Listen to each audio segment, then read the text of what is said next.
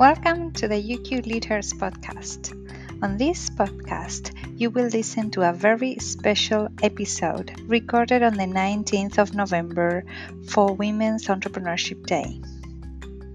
You'll listen to six amazing women in that panel that share their views on entrepreneurship and women leadership. They'll talk about what is to celebrate and what is yet to achieve. We hope you enjoy it. Cool. Hello, everybody. Welcome. We're just going to wait a minute or two as a couple of people are joining because we've um, had lots of sign-ups for today, which is very exciting. Um, yeah, it's going to be a great one hour. I just know it. so thanks for taking the time um, to jump on this this afternoon. All important things, very important things we will be talking about. Women in entrepreneurship. We are taking over the world. But to kick us off, um, I wanted to welcome Dr. Jessica Gallagher, who is the Pro Vice Chancellor for Global Engagement and Entrepreneurship for the University of Queensland.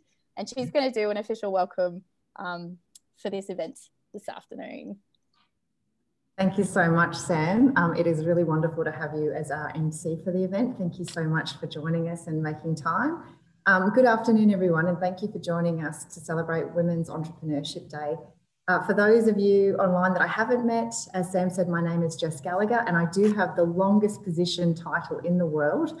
I am the Pro Vice Chancellor of Global Engagement and Entrepreneurship at the University of Queensland. Before we begin, I would like to start by acknowledging the traditional owners and their custodianship of the lands where UQ stands, we pay our respects to elders, past, present, and emerging, who continue cultural and spiritual connections to country. We recognise the important role that Aboriginal and Torres Strait Island people continue to play within our community and their valuable contributions to Australian and global society. I'd like to acknowledge the many UQ colleagues, students, panellists, and attendees from all across the country and a couple from across the globe who are joining us today in person or online. As Sam said, this event is about empowering, supporting, and celebrating the women innovators and entrepreneurs in our community. Our goal is to ignite a network of women leaders to create opportunities and provide a platform to share their journey, their challenges, and to engage with like minded individuals at different stages of the entrepreneurial life cycle. So, today, as you all know, is Women's Entrepreneurship Day. Uh, why is this day so important to us? Australian universities have many of the key ingredients for supporting a richer, more inclusive national innovation and entrepreneurship ecosystem. They are built on cultures of discovery, bring some of the brightest minds from around the world together, and provide a safe environment for challenging assumptions, testing new ideas, and accessing multidisciplinary perspectives. At the University of Queensland, we believe in a level playing field for our all entrepreneurs to create stronger communities, close the opportunity gap, and to scale solutions to some of the world's most pressing problems. We support all engineers, engineers, we support them. We support all entrepreneurs to forge new paths through either starting their own enterprise or innovating within an existing one. That's why increasing the number of female students involved in entrepreneurship has been a key aspect of the university's broader strategy. In 2018, UQ introduced LeadHers, a program run by UQ Ventures that seeks to empower female students to be future change makers. LeadHers has grown from an initial cohort of 140 in 2018 to more than 360 participating this year. This shows that there is a clear demand from our female students to gain the skills and networks to support them to build their entrepreneurial mindsets and leadership aspirations. Expanding programs and achieving 50 50 balances are important, but seeing and hearing examples of others who have walked the path ahead are critical. I can vouch that significant effort has gone into improving ratios of guest speakers and mentors at UQ, uh, which at the moment sit around 30% female. The target for us, of course, is 50% by 2021, uh, 2022, and we certainly hope to get there sooner. Raising the profile of female founders and successful female entrepreneurs is one way to show women that this is possible. Empowering women also makes good economic sense.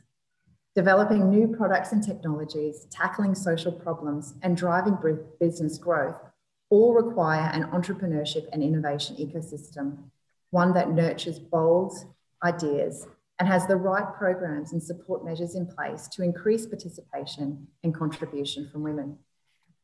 If we did support women to reach their full economic potential and join the workforce in a meaningful way, the Australian economy alone could grow by about $25 billion. However, changing the dial requires all components of the ecosystem to work together. Innovative government programs and policies, support from industry, and a vibrant, vibrant innovation and entrepreneurship culture within our universities. Today, we're going to take a deeper look into some of the challenges that female entrepreneurs have had to overcome, how the narrative is changing, and what we can do as founders, educators, businesses to create a level playing field and maximize the number of inspirational women involved in the entrepreneurial ecosystem. There are two elements to the event today, an online panel and live Q&A, where leaders and other female identifying students who have participated in UQ's Ventures programs will be joined by panel members um, in face-to-face -face for live Q&A and networking. UQ Ventures strives to foster a sense of community amongst female identifying founders, entrepreneurs, and intrapreneurs. Through raising the profile of women in entrepreneurship and creating opportunities for female entrepreneurs, we aim to aspire more women to create change. We have a lot to look forward to this afternoon. So without further ado, uh, I would like to invite our panelists to join us along with our MC, Sam Yockel, who's our entrepreneur in residence at UQ Ventures back to you, Sam. Thanks so much. No worries. Thanks so much, Jess. It's all very exciting. I feel excited when I hear you say all those things. I'm like, yes, this is happening. And um, welcome everybody uh, to the next hour of some great panel discussions and a really good Q&A. The um, kind of the title of this event is Mind the Gap, Breaking Down Gender Barriers in Entrepreneurship. And that's what we're going to be talking about today. And uh, we have four panelists alongside of Jess that um, will be contributing to our conversation today. And the first one of those is um, Anne Marie Birkill, the director and venture partner at One Ventures. Welcome, Anne Marie. Um, it's great to have you here. We also have Sabrina Chakori, I'm sorry if I do pronounce people's names wrong. Um, founder of Brisbane Tool Library. It's great to have you here too, Sabrina. Um, you do some amazing work. Rachel Dag. That's it. Yes. it's always a win when you get it right. Um, you could do with that one. well, I'll. Yeah. It's a good day today. Um, UQ's chief student entrepreneur and Holly Tattersall, founder and CEO of Women in Digital, who's been doing lots of great things with women uh, around Brisbane or around Australia for a long time. So, welcome, ladies. Um, thanks for joining us today. And I'm going to start by just asking some questions. So I've got a few different questions here for the panelists, and we'll have a bit of a discussion. And um, once we get through those, we know some of you submitted some questions too, so we might get to those at the end of our conversation. So I'm throwing this one out to everybody. Um, so everyone on the panel, you are welcome to jump in um, on this one to share your answer. But what is the personal and or professional achievement that you feel most proud of? Um, I can start. I just graduated um, a week ago. I finished my assessment for my undergrad in Bachelor of Health Science, and um, I'm so immensely proud of myself for that. Um, I think back to you know the little girl in high school who did not do maths or science and came into this degree with with literally no, no understanding. Um, and yeah, three years later, I have I'm a scientist, so that's probably um, yeah the, the best thing that I've done for myself. That's awesome. Well done, Rachel. Thank you. What about you, Holly? What's one of the things you're most proud of to date? Um, again, it's fairly recent. Um, we've just come off the back of running the third annual Women in Digital Awards.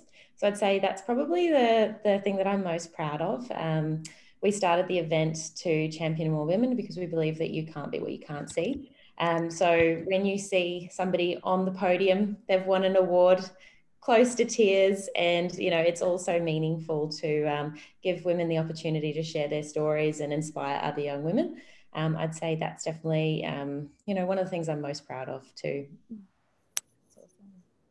So I'll, I'll step in next. I think my 31 year old son would like me to stay bringing him into the world, but I'm going to move out of the personal. um, I think, you know, our um, venture capital fund has now got about $500 million in funds under management. So as a co-founder, I'm very proud of that. But I'm more proud of the fact that it's a very diverse firm. I mean, we think it's at least Australia's most diverse venture capital firm, probably one of the world's. Um, two out of three of the founders were women. Uh, half of our investment team are women. Uh, we have a number of our portfolio companies, a very high percentage relative to other firms that are founded by and run by women. Um, most of our staff have got some element of diversity, whether it's gender, um, nationality, um, their education, their experience, their age. And we work really hard to um, reward diversity by giving people a voice in our firm, no matter what their role um, or seniority or, or age or background. Um, so I think that's something that I'm incredibly proud of. Hmm. Yeah, that's awesome. Oh, you should be incredibly proud, Anne-Marie. That's amazing. That's yeah. awesome. Phenomenal. Well, what about you, Sabrina? Hi, everyone. I would like, first of all, to thank all all the men that are, uh, you know, join this conversation because I feel that you know the women gaps and challenges are a patriarchal problem. So men doing that step is really a, a form of respect. So thanks for being here. Um, I think that along the journey, what I'm most proud of is the fact that I learned how to take women as example and to collaborate with other women. You know, we grew up with a, this system of beliefs with you know superhero are men every figure leading society is a man so actually um, being you know able to look around you and collaborate in all level in all senses with within the business and uh, out of business is a really important thing. And um, you know, with uh, the Brisbane Tool Library, I learned so much from the other women working with me. So for me, having that acceptance or learning from other women is probably um, a big step that I did in my journey. That's awesome. Thanks, Sabrina. All right, so this question is going to Anne Marie and Rachel. Um, women entrepreneurs achieve amazing things every day. But why do you think it's important to stop and celebrate Women's Entrepreneurship Day today? Would you like to start, Rachel, or would you like me to? You can go, Anne. Okay. Well, look, I think it's it's really important to celebrate the achievements of women entrepreneurs, and so I, I want to start off on a positive note and say, you know, how much I admire all of you in the audience and on the panel who have taken that entrepreneurial journey and and you know wish you all the best in, in being successful. But I think it's also a day when we um, have to acknowledge that there's still a big gap in terms of equality for female entrepreneurs. And many of my comments will come from the background of being an investor in um, technology companies in both healthcare and, and other areas of technology. And, you know, there's some really startling statistics. Um, in the US, less than 3% of venture capital goes to all female founded companies. Um, and only something like 11 or 12% goes to companies that have got a female founder or a, a female co founder or a female member of their founding team. So, you know, if you can't fund your startup, it makes it awfully hard to be a, a runaway success. Access to capital is a real problem for women entrepreneurs we also still see that um, many women are, are, funding their own companies themselves out of their, their hip pocket, and that that uh, scant amount of often of capital means that it's a limitation on their growth. So I think when we're when we're reflecting on the achievements of female entrepreneurs, we also have to look at gaps like the funding gap, like access to mentorship, access to networks, um, and access to uh, the sorts of things that make um, male entrepreneurs often successful because they have access to all of those resources. And this is a day when we can acknowledge those gaps and see what we can do to address them, which is where this conversation will head later in the hour. Yeah. Yeah. That's awesome, Anne Marie. Thank you. Yeah, I absolutely agree with you, Anne Marie. Um, but on the back of that, you know, I think we need to acknowledge where we are now and how far we've come. I think back to 10 years ago, and I don't think I could name a female founder um, and there was very minimal female leaders um, out there. And now I look at founders like Melanie Perkins, um, Leanne Kemp, Craig, I see you're on the call, which is great, um, and Greta Van Riel. And, you know, that's just in Australia alone. So women have made massive strides in what has historically been such a male preserve.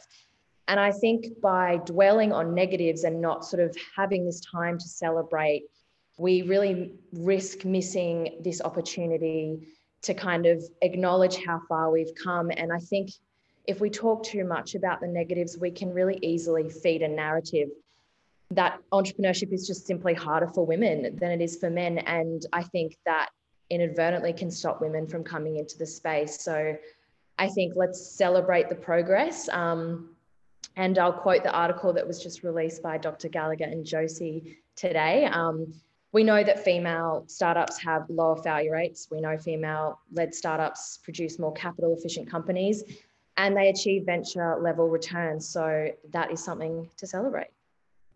Absolutely. Yes.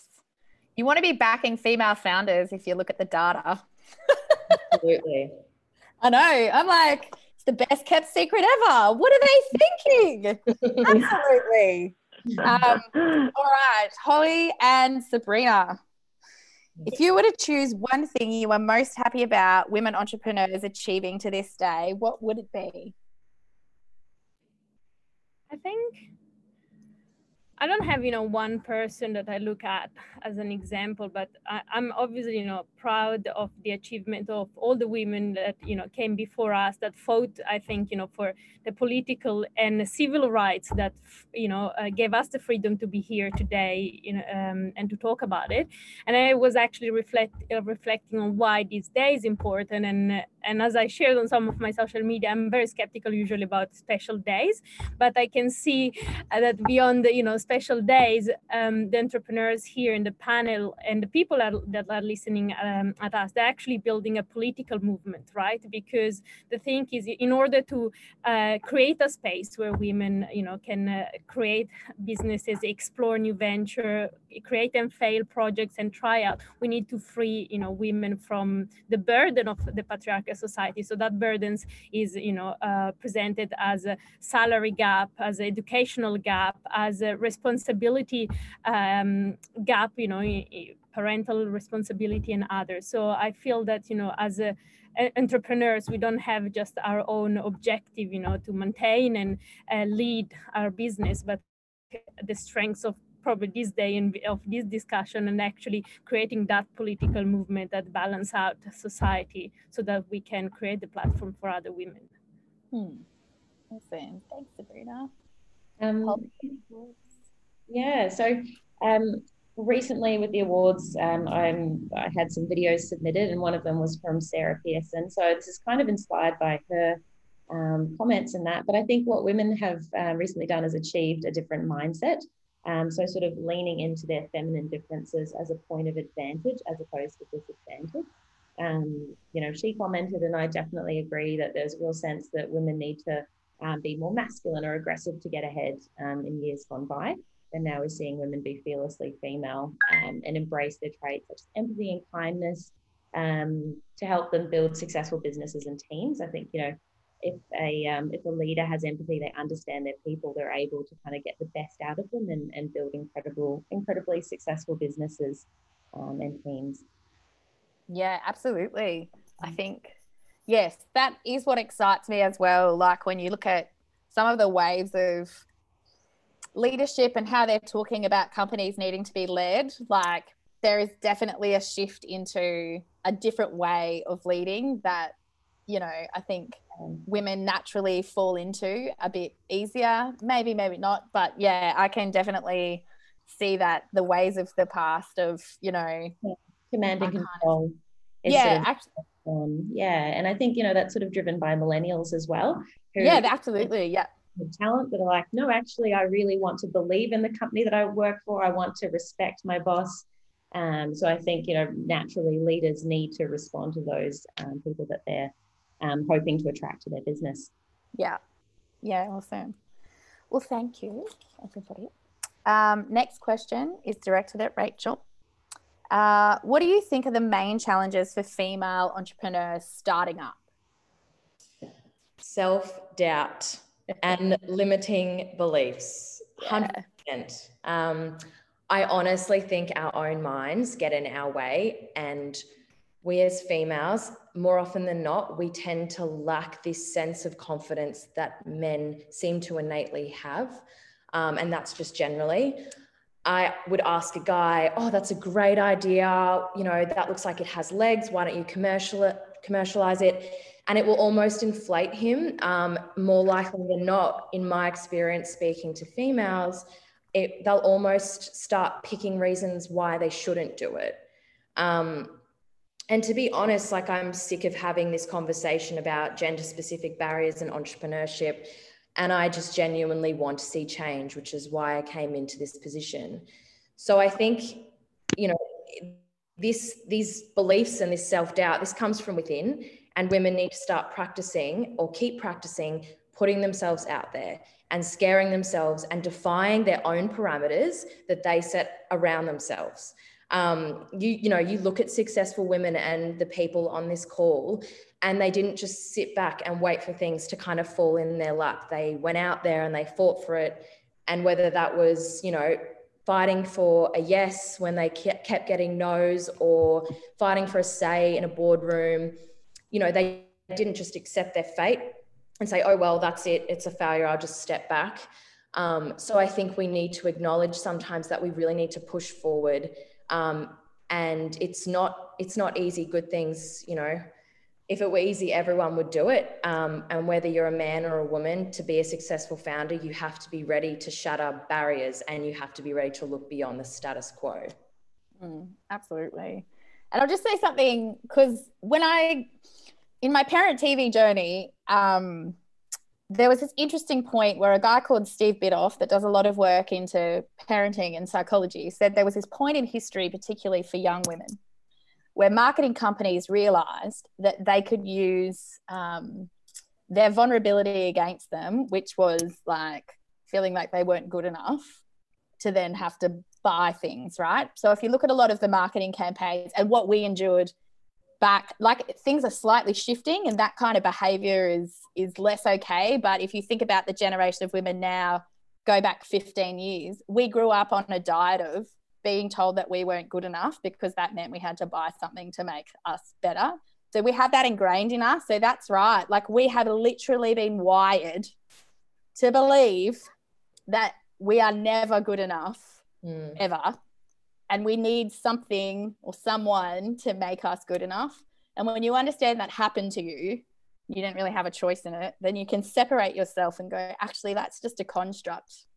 And then mm. you can just go, I'm not going to believe that.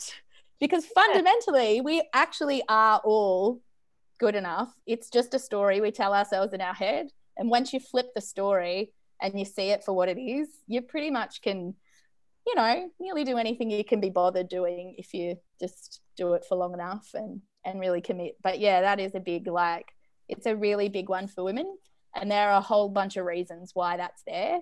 Um, and yeah, it's good. Yeah. It's interesting to think about. Yeah. Um, Sabrina, this question is for you. What are the main challenges you have identified for women in the social innovation space? And are there any challenges um, particular to that space that you've seen in the work that you've been doing? Yeah, sure. Um, so let's say, first of all, that we live in a country where the prime minister still interrupts women when they talk. So there's definitely problems at all level in the in, in the current society, not just in the social innovation space. So I think that you know starting a business, starting a social enterprise means taking risks. And if women are not jumping into that risk, it means that there isn't a fertile ground to actually take that risk, right? And that leads me to think uh, what are the systemic challenges that actually stop or the barriers that stop women to take those risks. And this is particularly important in the social enterprise sector where, you know, ethical businesses usually takes longer and more time to develop, you know, than unethical things because everything is filtered through our values. And, you know, those systemic thinking, I'm thinking again, parental leave, you know, if countries had more uh, paternity leave where dads would, you know, share the responsibility, women could, you know, venture and try uh, project and social enterprises and businesses. Um, again, you know, women uh, because of the salary gap, sometimes they don't have enough, you know, uh, money to begin a business or to invest or to self, uh, uh, you know, sustain themselves while trying that. So I think that especially in the social and ecological sector, this is more difficult because those businesses take a long time to go and develop. They don't usually rush through big capital, and uh, you know, uh, and they don't scale up as quickly as normal, you know, profit-driven uh, businesses. So I think that reflecting on what are the structural barriers stopping women to taking risks is really important. And and and and let's admit that a lot of women I know in in Brisbane, at least uh, that uh, you know started venture. They all come from a privileged background with you know families or partners. I had a certain point my partner you know very uh, supporting me when i was starting between my master and my phd so our challenge is how can we create that ground for people that are not as privileged as us? And how can we lower those barriers so that people can jump and try and and create you know the social and ecological sustainable society that we actually need? Yeah absolutely Thank you, Sabrina. Holly, this one is for you. Are the challenges and barriers that moved you to found Women in Digital still there? Are there any new ones? Yeah. Um, so I started Women in Digital uh, six years ago for two main reasons. Um, number one, I was working um, in digital recruitment, and I noticed that there were a lot of women that lacked the confidence when they were talking about their career, their salary, um, particularly in comparison to their male counterparts. Um, I had had a really great mentoring experience. I realized the value of mentoring. And number two, um, I didn't really feel like there were um, the types of events that I wanted to go to, focused on um, women and entrepreneurship, for example. Um, now I'd say there's too many events focused on women. Um, it's you know there's there's heaps, which is wonderful because you know it provides women with so many different forums to connect with like-minded individuals, both men and women, attend these events and you know are great supporters of um, women's initiatives.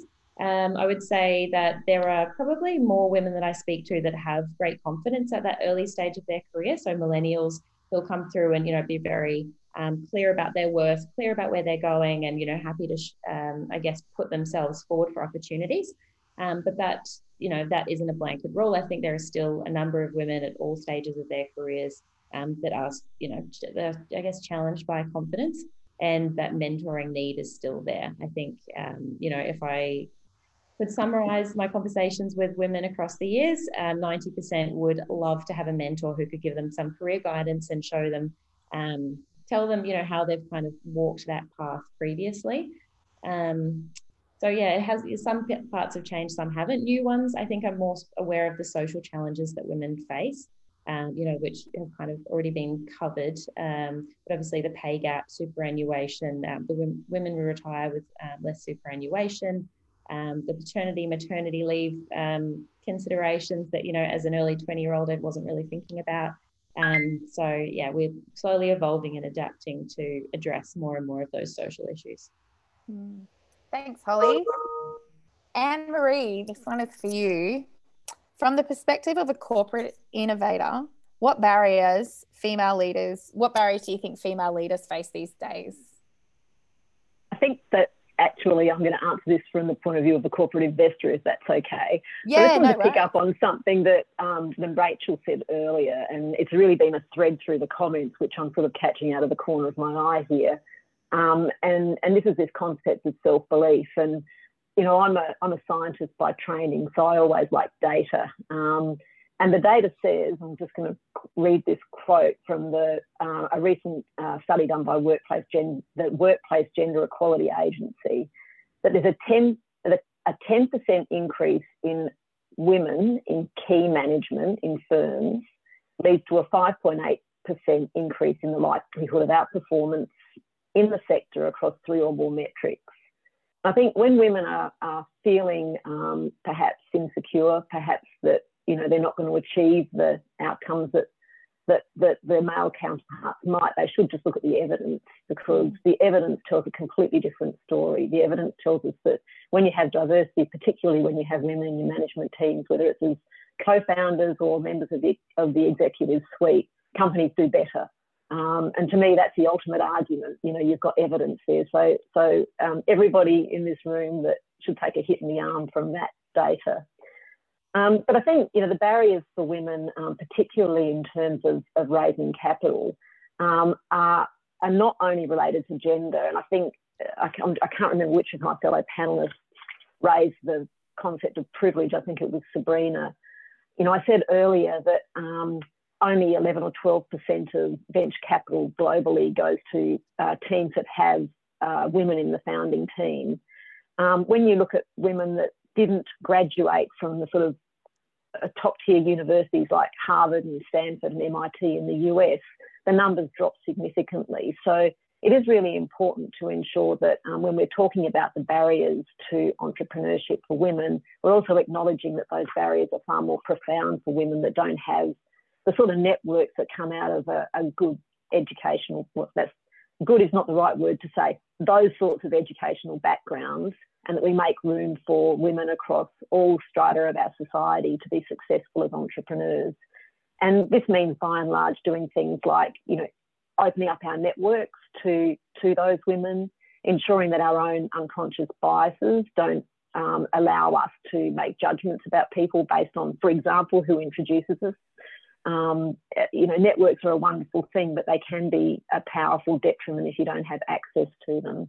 Um, so I think, uh, you know, the barriers have been spoken about um, by my peers on the panel, um, but I think let's just look to the evidence and, um, and some of those barriers will be blown away. Can I add to that? Um, yeah, and so you, you know, um, Anne-Marie just showed how education is important and Australia is actually going towards a pink recession with 86,000 fewer women enrolled in universities. So, you know, this, this is a pivotal conversation about, you know, if uh, we're going towards the other direction rather than including and sustaining women into the educational system. So yeah, Australia is going in the wrong direction. Mm. Yeah, absolutely. And I'm just going to add this. This is just a little bit of like some vulnerability, honesty to this conversation. So, as a female founder who is a sole female founder, um, who has actually done really well, it's taken me a long time to actually admit how well we've done and be able to speak about that. And by the end of this year, with everything that I've had going on, really thinking myself about how hard I am on myself in general about what I do and um, and not fully owning that and going on discovery as to why that is the case. Um, and really like having to go see a psychologist about that and dig into it and realize how much of that is based on those first like uh, five to 10 years of our lives and the roles that we play sometimes as little girls in our families and feeling like it's our job to make sure everyone's happy. It's our job to make sure this, it's our job to make sure that, and how that plays out as we get older. So, what I would encourage, because this is the game changer for us to push through this stuff, that when you are leading and questioning yourself, so much of that is based on a lot of what we've experienced when we were younger, that you've got to go there, ask some questions and work through that to like flip the story and really own who you are because we're told that we're not allowed to say those things um, and you have to go back and understand those things to be able to change those stories, even as a grown up. So I'm just putting that in there because it's even hard for me with all that I've done to own that. Um, and I'm on that journey, and that's been more of a personal journey. I'm actually really good at business and can just make that happen. That has never been the problem. The problem's always been uh, being able to own that and and even though it appears like sometimes people do because they can talk about it, it's in the quiet that is sometimes the biggest problem. So, but there is another side to that. You've got to admit it, you've got to acknowledge it, and then you've got to ask yourself why, and then keep pushing through. Um, so, yes, that's a little comment on that. Um, but women are amazing and some of the best um, staff that I've ever worked with, hands down. So, and part of it is that they don't know it sometimes and so you got to wake up and realize how good you are because uh, you really are. I know it because I see you all every day. Um, okay, enough of that. Next, all questions. So this is to everyone on the panel. Um, do you envision any challenges forming in the horizon for women leaders and entrepreneurs with what we're kind of walking into? Happy to kick off. Um, I think, you know, for me, I see the world every day being rewritten in code and algorithms. And I think, you know, we just don't have enough women entering technology. So if we've got 36% of women in STEM as STEM university graduates, um, falling down as we get further through our careers, so 25% in STEM workforce and 9% in executive leadership. So I think that's both a challenge and an opportunity for women as leaders and entrepreneurs, how we get more women into those leadership roles and, and drive more women into those sort of career paths. Um, but it's really concerning because you see those flow on effects of how products and services are being designed and how they don't quite suit, you know, every single demographic. Um, you know, there's examples where, you know, even just a product of a uh, bulletproof vest, um, when they were originally designed, they um, were for a man's body and they were too short once you put it on and you had boobs. And so there's, you know, they would be lifted up and that would create a risk for women to be stabbed or shot in the abdomen. And if you translate that same kind of idea or principle to technology, how women can be excluded um, from the future that's being built, um, I think that's a real challenge um, and opportunity for, for us all to solve together. That question was open to everyone. If anyone else on the panel wants to. Look, I think, Sam, I just might make a brief comment. I think we've all seen the statistics about um, how women in the workforce have been impacted more profoundly by COVID layoffs and are likely to be um, impacted more profoundly as um, employment picks up. Sabrina talked earlier about um, the reduction in enrolments of women in um, university degrees. I think these are all clarion bells for us for the future um, because it, it's so important that all parts of the ecosystem um, have a balance between um, the genders. Uh, and if we don't, it impacts across the spectrum. Um, less women in the workforce mean that businesses that target those women are targeting a part of the uh, demographic that's got less disposable income, for example. Um, less women doing university degrees means fewer people to fill those um, high value, better paid technology jobs. Um, so I think these are really, are really difficult, but there's also tremendous opportunity. We were talking a little bit offline before this session started about how out of um, crisis often emerges um, the best innovations, great inventions, fabulous new companies, and and I think many of those those those very women that we've been talking about will take this opportunity during this this time to create something, and and if you like to you know create their own adventure, um, and hopefully we'll see lots of fabulous, successful women-led companies as a consequence of that. Mm. Yeah, might add also to Anne Marie how women have been impacted in, you know, with COVID in those sectors where, you know, they were working uh, mostly. But um, I was reading this interesting article, I can't remember the title, how women have been the first responded to the pandemic, you know, with nurses and teachers, you know, at the forefront of, you know, the homeschooling. So, you know, that shows the strength, but obviously with that strength comes responsibility and that responsibility must be shared so that they can flourish beyond, you know, their uh, uh, responsibility that, you know, we impose to them. Because at the end, what we want is self-determination and autonomy to explore something different. So it shows how we've been impacted as women, but also the resilience that we had in keeping up, especially in countries such as Europe or in the US, the system, uh, you know, more or less uh, alive. Yeah, yeah. Hey, Rachel. 100%. Oh, sorry, you go. I'm going to throw this question your way, Rachel. Um, from an education and university perspective, what do you think could be done to remove barriers for female leaders and entrepreneurs? Yeah, so I think, um, I guess, building women up from the ground up rather than kind of inserting, you know, money and programs that don't focus on this layer that we're all speaking about here, which is us feeling like we're not confident enough or good enough to come into this space.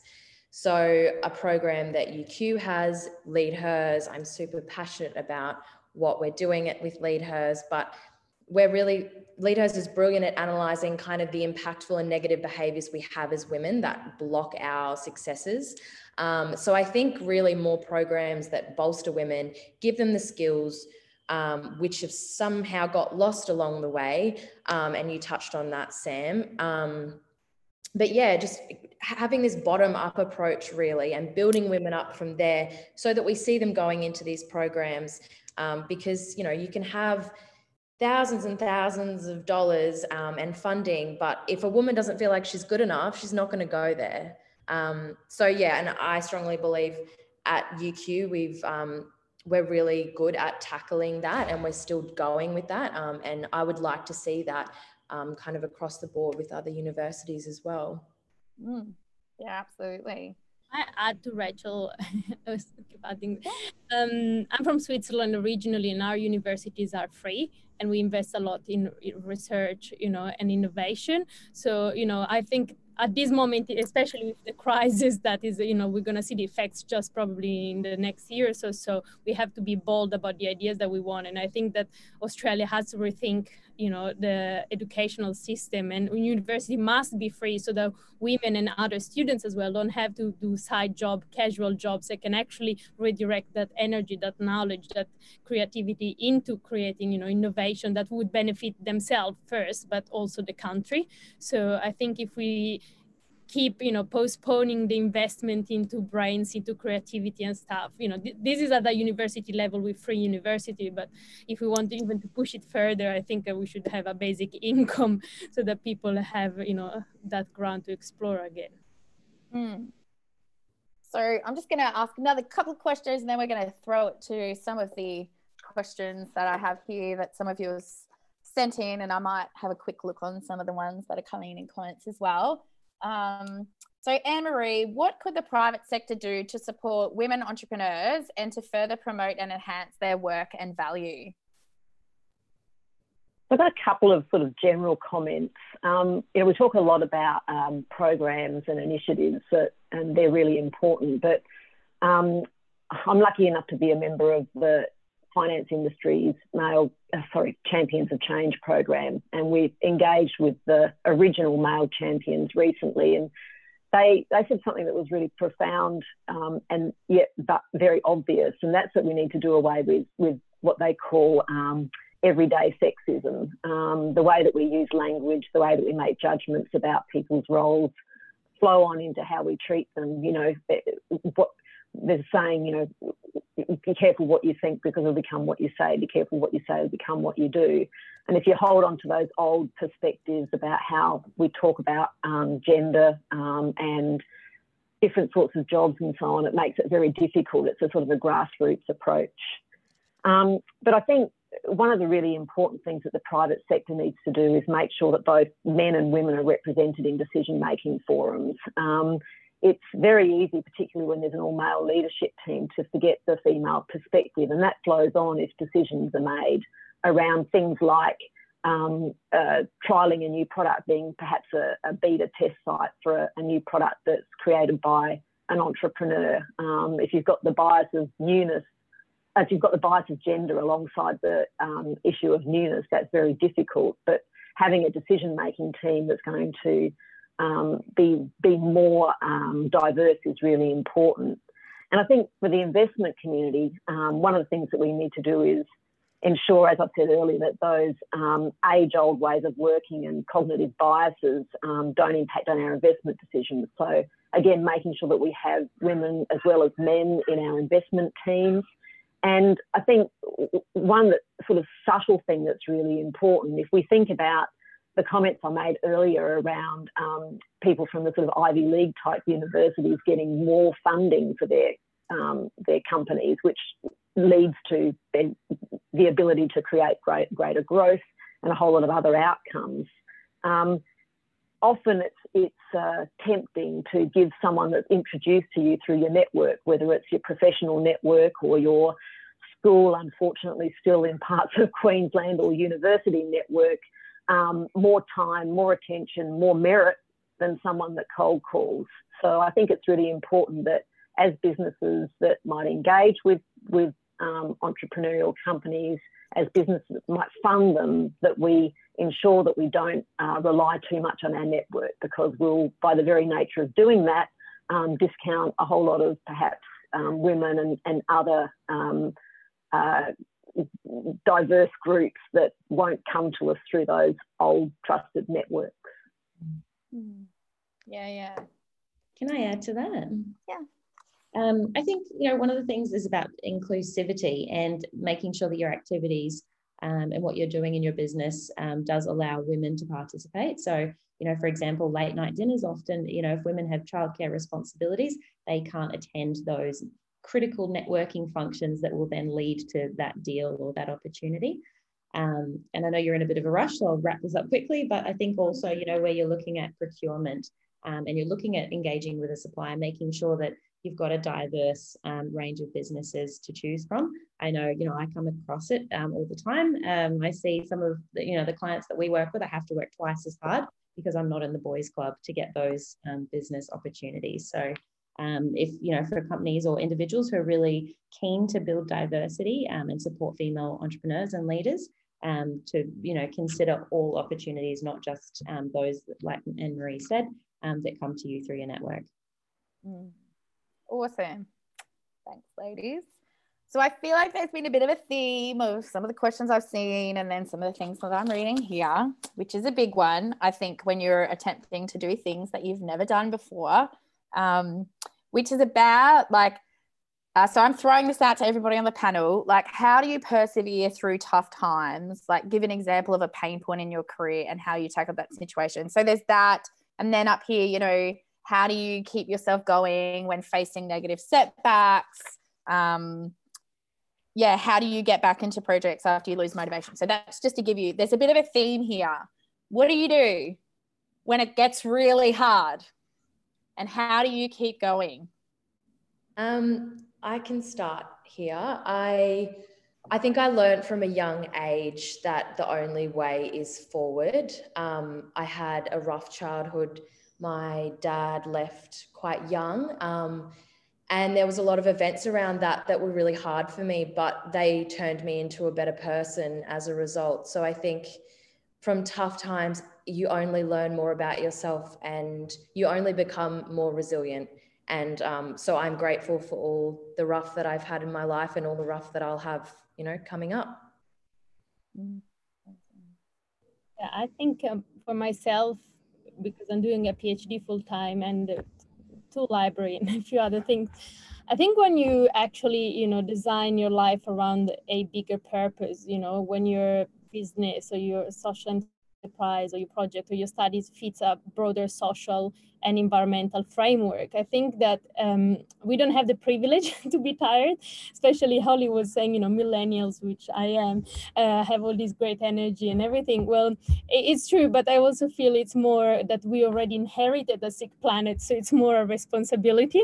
I always say, you know, if I could just go to festivals and dance and do something else than burning out of work, I, I'd rather do it, right? But I think obviously we translated that in passion and fight, but it's actually a bigger responsibility that uh, the only thing we can do, especially when we can, because we have that privilege, is to fight for those social environmental outcomes through our businesses, through our studies, or through you know supporting other women in this case that they are doing it. Holly, when it gets hard. Oh, um, this is a tough one. I would say I definitely lean on the peers around me. Um, I definitely have a support network and have a good cry, have a couple of wines, um, and then wake up the day and move the next day and move on. To be honest, um, but that's you know only possible with the right support um, from both men and women around me.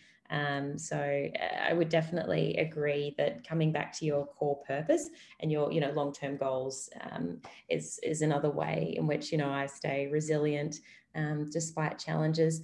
Um, I guess at the start of COVID, that was a terrifying time for all, and for me, I you know thought back to other um, challenging times in my life and realize that you can either um, look at something as an opportunity or a challenge um, and you can stand still or you can sort of i hate the word pivot but ultimately pivot and look at you know how you can adapt um, so i guess ever the optimist looking at um, what else um, how you can make kind of lemonade out of lemons Mm.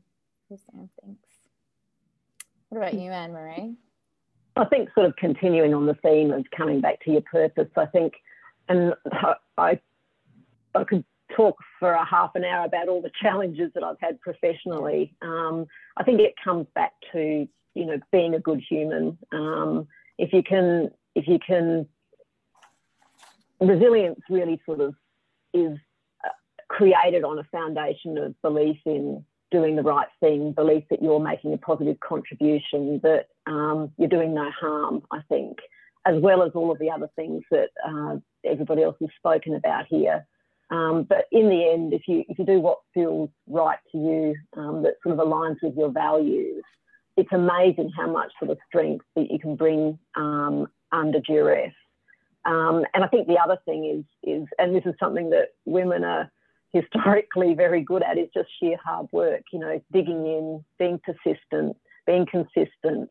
Um, tapping the people around you, um, beating the pavement. I mean, one of the most recent uh, uh, uh, example that I can give is when we when we launched our first venture capital fund, it was at the height of the GFC. Our our foundation investors fell away, um, and Michelle Paul and I just pounded the pavements of Sydney, Melbourne, and Brisbane to unlock capital from a new source, and it was just that sheer dogged persistence, as well as having great um, people around us and belief in what we were doing, that got us through.